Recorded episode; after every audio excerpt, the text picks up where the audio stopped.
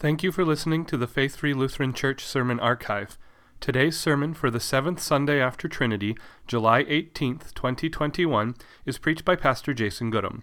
If you have questions or comments regarding today's message, please call the church office at 612 824 5527 or visit our website at faithlutheran aflc.org. Good morning again. Special welcome to those of you who are visiting us this morning. Grace to you and peace from God our Father and from our Lord and Savior Jesus Christ. I would at this time invite you to stand as I read the Old Testament lesson appointed for this Sunday. The sermon text is taken from Jeremiah chapter 23, verses 1 through 6. Can be found on page 1210 of your Pew Bible if you'd like to follow along.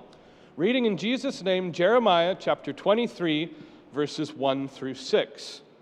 Woe to the shepherds who destroy and scatter the sheep of my pasture, declares the Lord. Therefore, thus says the Lord, the God of Israel, concerning the shepherds who care for my people You have scattered my flock and have driven them away, and you have not attended to them. Behold, I will attend to you for your evil deeds, declares the Lord. Then I will gather the remnant of my flock out of all the countries where I have driven them, and I will bring them back to their fold, and they shall be fruitful and multiply. I will set shepherds over them who will care for them, and they shall fear no more, nor be dismayed, neither shall any be missing, declares the Lord. Behold, the days are coming, declares the Lord, when I will raise up for David a righteous branch, and he shall reign as king and deal wisely, and shall execute justice and righteousness in the land. In his days, Judah will be saved, and Israel will dwell securely, and this is the name by which he will be called The Lord is our righteousness. Heavenly Father, these are your words, and your word is truth. We pray that this morning you would sanctify us in the truth, that you would convict us of sin in our lives where that is necessary, and that you would comfort and encourage us with the promises of your gospel. In your name we pray. Amen. You may be seated.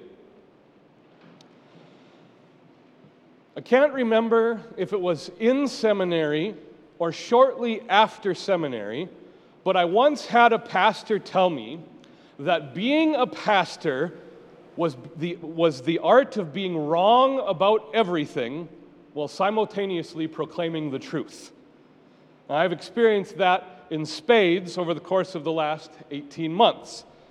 I have been told that I speak about social justice issues too much and not enough. I've been too vocal about my support for the police, and I've also been too critical of them. I've been promoting fear by requiring masks at church, and I've been too flippant in my dismissal of masks. I've also found that I don't do anything with politics right ever. So maybe the answer is simply to stop talking about politics. And I would buy that. I tend to run my mouth too frequently. Except, I've also been told that I don't preach enough about repentance and I preach too much about the gospel. I take God's word too literally when it comes to the sacraments and not literally enough when it comes to the end times. Multiple people have indicated that they don't come to faith because they just can't feel the Spirit moving here. I've been told to stop talking about vocation and also to spend more time talking about vocation. And I hesitated even to use this as the opening for the sermon because I can see someone criticize me for whining rather than simply using this as an illustration to prove a point.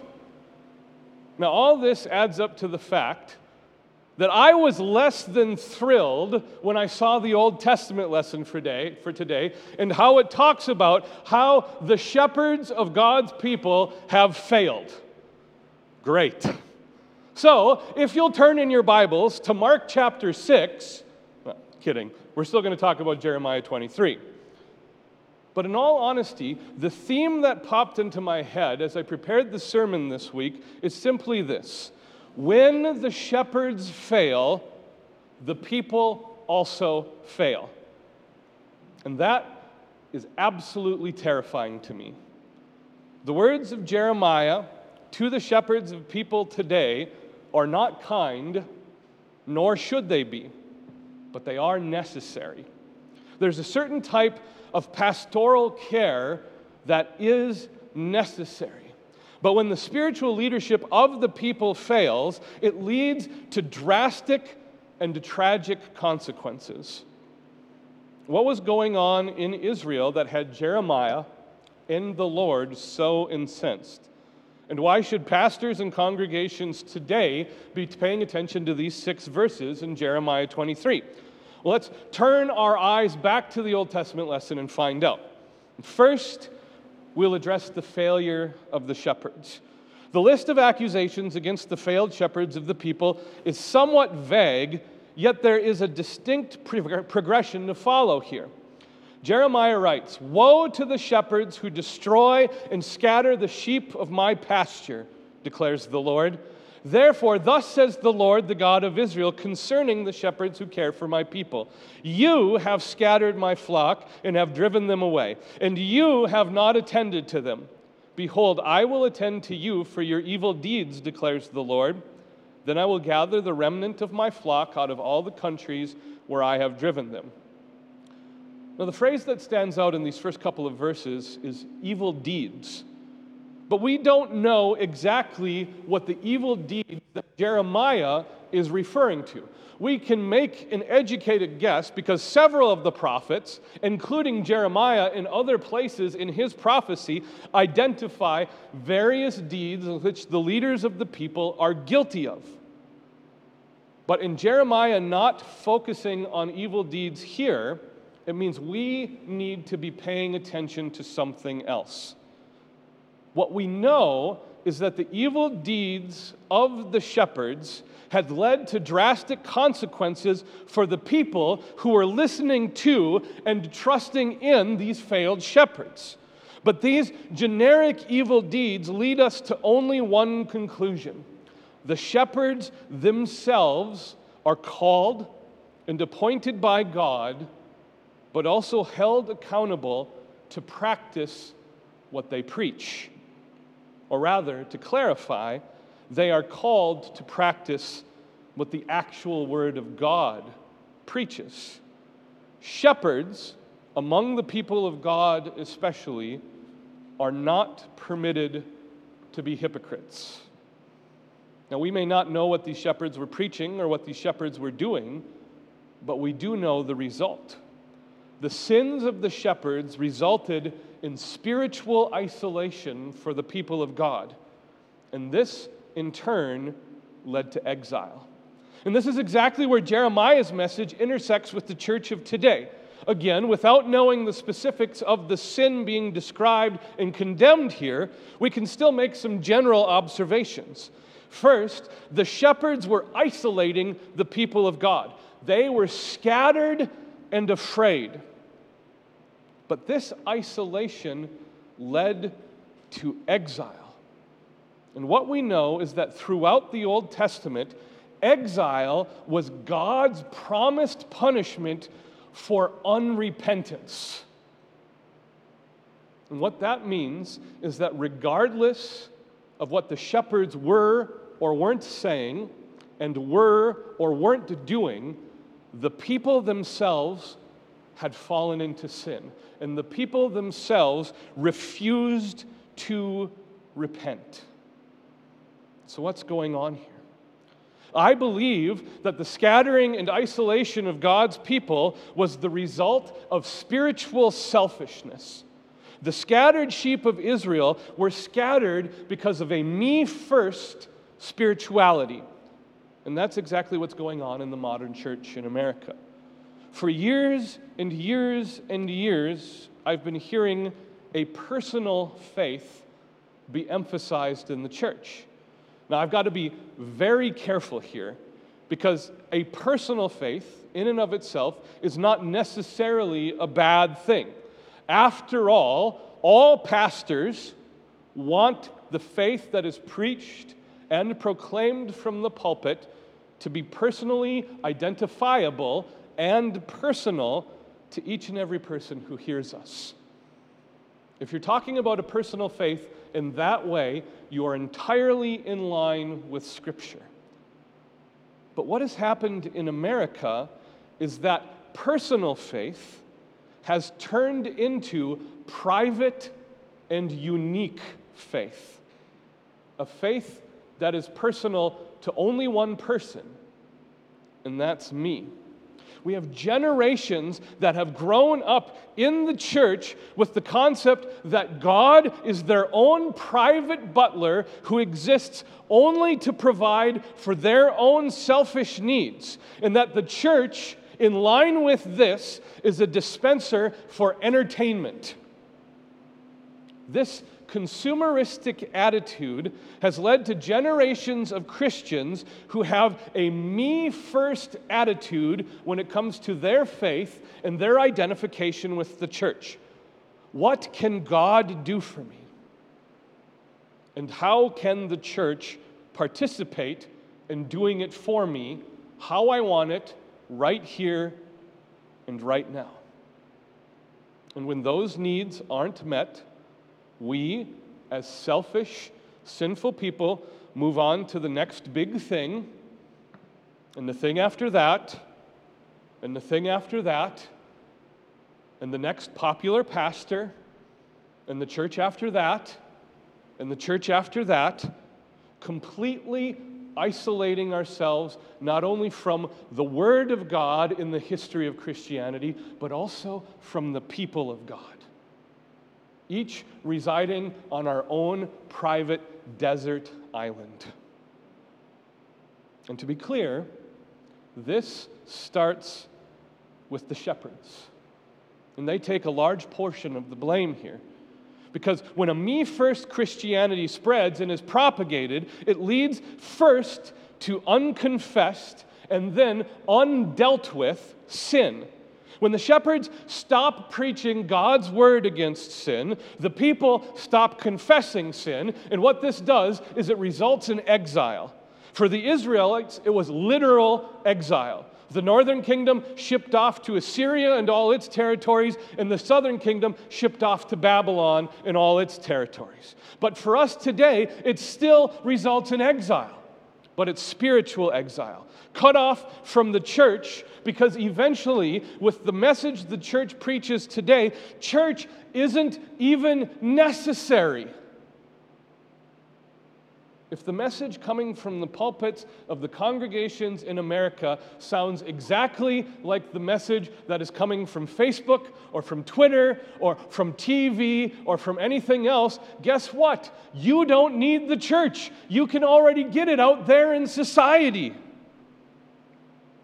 But most of all, the exile we find ourselves in is an exile from God, completely unable and incapable of relating to Him, not understanding who He is or what He says or why He does what He does. And the question we're left today with as we assess this entire situation is what does God do about this reality? Well, first, he judges and condemns sin, thus the exile. That's why God is talking about the exile. He takes sin seriously. But in the midst of exile, God provides and he provides his people with faithful shepherds. God says, I will bring them back to their fold, and they shall be fruitful and multiply. I will set shepherds over them who will care for them, and they shall fear no more, nor be dismayed, neither shall any be missing, declares the Lord. The message here is first that God always seeks out his people. He always calls, and then he always brings them back. He does this first and foremost through his faithful shepherds. But what does the faithful shepherd do that separates from the unfaithful shepherd? Our first reflex as we think through this would be that the faithful shepherd simply teaches his people not to sin. He trains them in righteousness. Perhaps he provides an example with his own life.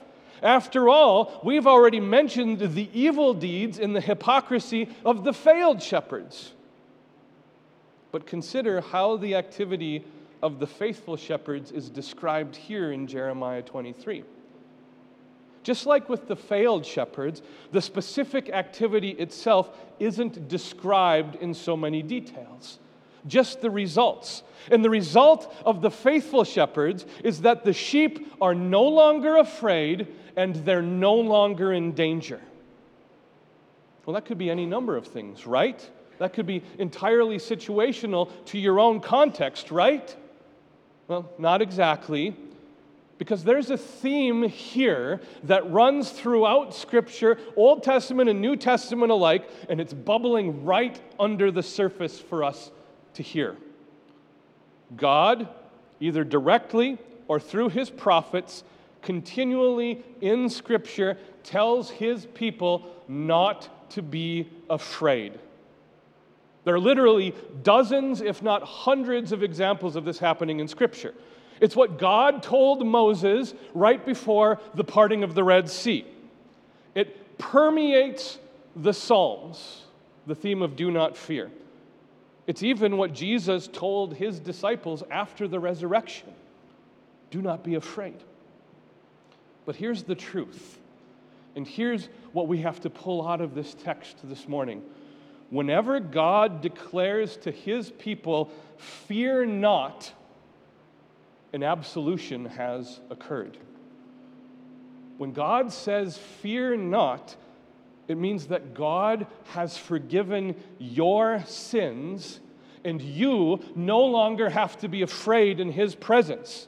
And this is exactly what's going on here in Jeremiah 23. 23. Absolution is being delivered by the faithful shepherds. In fact, it's the only thing they're described as doing. But, but, but, some might object to that statement. Certainly, there's got to be more to, a, to the job of a faithful pastor than just running around and forgiving sins willy nilly, right? Well, yes and no. But it all has to do with the connection between the faithful shepherd and the righteous branch. Jeremiah moves incredibly, and I will admit selfishly here, for a pastor that's being threatened with failure on all sides, he moves unsettlingly quickly from the job description of the faithful pastor to the identity of the righteous branch. Behold, the days are coming, declares the Lord, when I will raise up for David a righteous branch, and he shall reign as king and deal wisely, and shall execute justice and righteousness in the land. In his days, Judah will be saved, and Israel will dwell securely, and this is the name by which he will be called The Lord is our righteousness. And here's what we and I, as your pastor, need to hear. While the shepherds have failed when the people have been isolated and punished with exile, it is not, on the other hand, the shepherd's responsibility to execute justice and righteousness in the land. That's the Lord's job. Because ultimately, it's the shepherd's job to deliver the message and then to get out of the way. When the shepherds fail to deliver the message, when the shepherds fail to proclaim all, but only what God has said, then the sheep get isolated. They fall into unconfronted and then unrepentant sin, and eventually the sheep are punished. But when the shepherds deliver exactly what God's word says, as it says it, in the way it's intended to be received, what we see after that point, no matter where you are in Scripture, is God working, not the shepherds. God.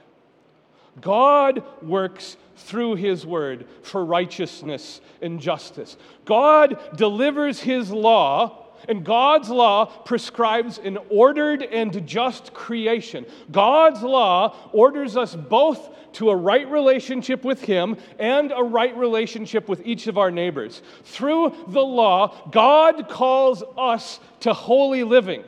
God tells us what holiness looks like, and then God condemns us. He kills each one of us because we won't listen and we can't do it. But God never, ever ends his message with just the law. To do that would be to leave us all in exile just as before. No, God also delivers to us the gospel. He delivers to us the righteous branch of David. The work and outcome of the branch of David is simple God's people will be saved and they will dwell securely. And all this is because the name of the branch is the Lord is our righteousness. Here's your last big idea to process through here. The shepherds didn't fail because they failed to tell the people they needed to be righteous. We know that on our own. In fact, every single person on the planet knows, whether they believe in God or not, that they need to be righteous. And the shepherds didn't fail because they failed to help the people be righteous. In the end, I can only tell you what to do, and I have zero control what you do when you walk out those doors. The shepherds failed because they failed to proclaim to the people that it was their own righteousness that condemns them. The shepherds fail because they left the people thinking they could be righteous. That's where the breakdown occurs. I can proclaim to you morality all day until I'm blue in the face. But at the end of the day, you're still going to be a sinner. I can also proclaim to you God's wrath against your failed morality all day. And if I stop there, at the end of the day, you'll be isolated. Isolated from the church, isolated from God, terrified at your sin, and convinced everyone else is doing it better than you are. But the message of Scripture and God's word for you today is that in the midst of your sin, and in the midst of your guilt and shame over your sin, God sent His Son to fulfill the law for you, to die for your sins, and to win victory over sin, death, and the devil. The message of Scripture is that Jesus Christ, God's righteous branch, is your righteousness. Not my preaching, not your behavior, but Jesus Christ in your place. And with Jesus Christ as your righteousness, you cannot be condemned because Christ has been condemned for you. And with Jesus Christ as your righteousness, you will never be isolated because you are a part of the family of God. You have been adopted and clothed with Christ and washed in his blood, and he identifies you, along with any other Christian who has ever lived, as his child. You are the church. You are the building that has been built on the foundation of God's word. And you are not alone. He will never leave you or forsake you. And my job each and every Sunday is to deliver to you God's word, to step out of the way, and let the Holy Spirit do his job. And that's it. And that's wonderful because the only one here in this room right now who has done his job is the triune God. The only one who has completed the task set out before you today is Jesus Christ. The only one who succeeds each and every time is God, the Holy Spirit, in and through His Word. Amen. Now may the peace of God, which passes all understanding, guard your hearts and your minds in Christ Jesus our Lord. Amen.